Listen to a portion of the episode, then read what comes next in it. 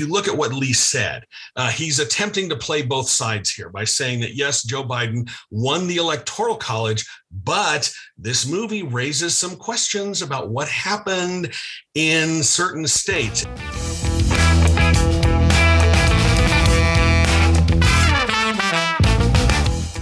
Good morning, and welcome back to the Daily Buzz. I'm Palak Jayswal, your host. First up, politics reporter Bryan Schott speaks about Senator Mike Lee's recent visit on C SPAN, where he tacitly endorsed a conspiracy fueled film, 2000 Mules. Made sure to use the term President Biden four times there. Would you agree with her assessment that he's an illegitimate president? No, President Biden is the president of the United States. He was elected. I was there when the electoral votes were opened and counted. Um, the election that matters, the election that determines the outcome of the presidency, is, of course, the Electoral College. Now, I, I did see the movie 2000 Mules, and uh, that movie does raise significant questions as to what might have happened in that election. I think those are questions that need to be answered, and I'd love to get the, uh, uh, the, the, the, president's response to it and, and response to it, an explanation for why certain things happen. But it's important to point out there is a difference between uh, the, the, possibility that um, some cheating may have occurred and whether or not he's the legitimate president. The president of the United States is chosen by the Electoral College. The uh, count, the opening and the counting of the Electoral College votes uh, resulted in a, in a clear victory for Joe Biden. That doesn't mean bad things didn't happen along the way, but he is the president. Okay, Bryan. So we've just heard that clip. Let's unpack it a little bit. Can you tell me what 2000 Mules is?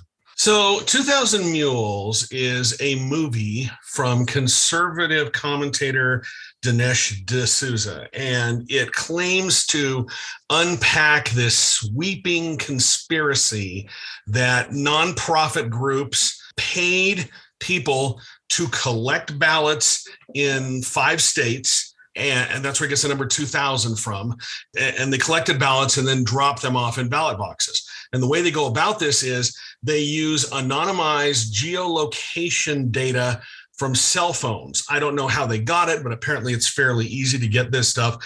Then they watched how many times these cell phones went near these ballot boxes if you look at analyses of what happened the, uh, of the film, uh, that's a very flawed assumption um, because uh, they're not sure who these people are who dropped off the, ball- the, the ballots, whether they even dropped off ballots because the geolocation data is only accurate to like within 12 feet. So they could have been within 12 feet of a ballot box, but never gone near it. Uh, that's one of the big problems. D'Souza has said that this geolocation data is so accurate that it helps solve a murder.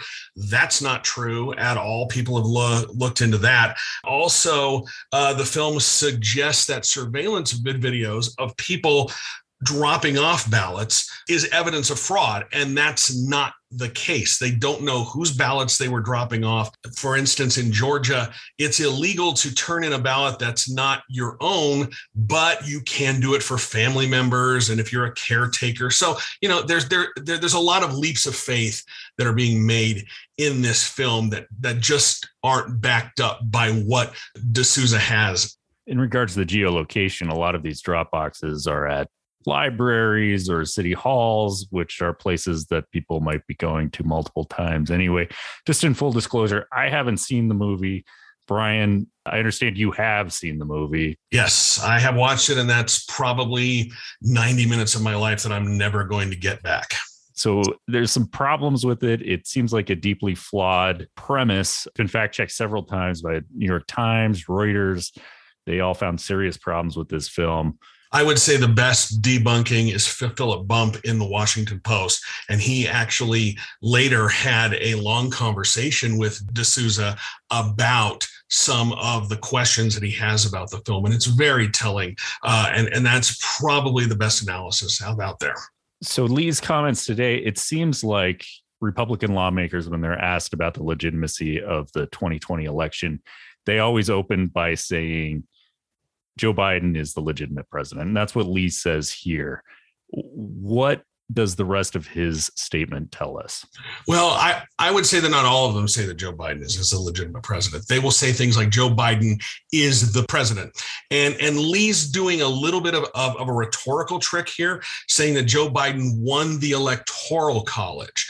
Uh, that does not address anything about these unfounded claims of election fraud that are central to former President Donald Trump's narrative uh, as to why he lost the 2020 election. And if you read and, and, and, if you look at what Lee said, uh, he's attempting to play both sides here by saying that yes, Joe Biden won the electoral college, but this movie raises some questions about what happened in certain states. And that's where you get down to the questions of ballot fraud, of election fraud, that there's just no evidence to support. This is becoming orthodoxy in the Republican Party that there was fraud in the 2020 election, even though there's absolutely no evidence to support that. All right, Bryan Schott, thank you for your reporting on this. Sure, thanks. Next, Tribune columnist Robert Gehrke discusses his reporting on Utah's medical marijuana industry and why the state isn't testing marijuana flower for potential disease causing contaminants. An issue that arises when you're dealing with marijuana in general and medical marijuana in particular is that the plant tends to have a lot of bacteria uh, and and and fungus on it. It's a sticky, moist plant, and so you get this growth on it. Um, so for typically, the state had been testing for things like E. coli, Salmonella, and several kinds of mold that can be harmful to uh, to consumers.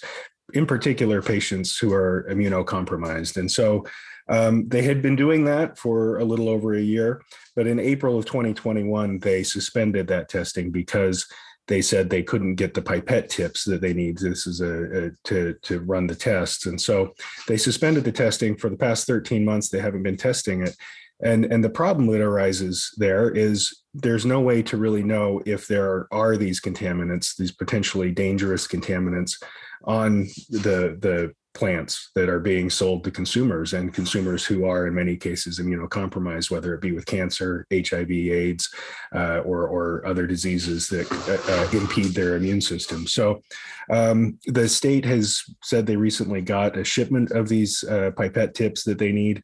I hope to be resuming it soon.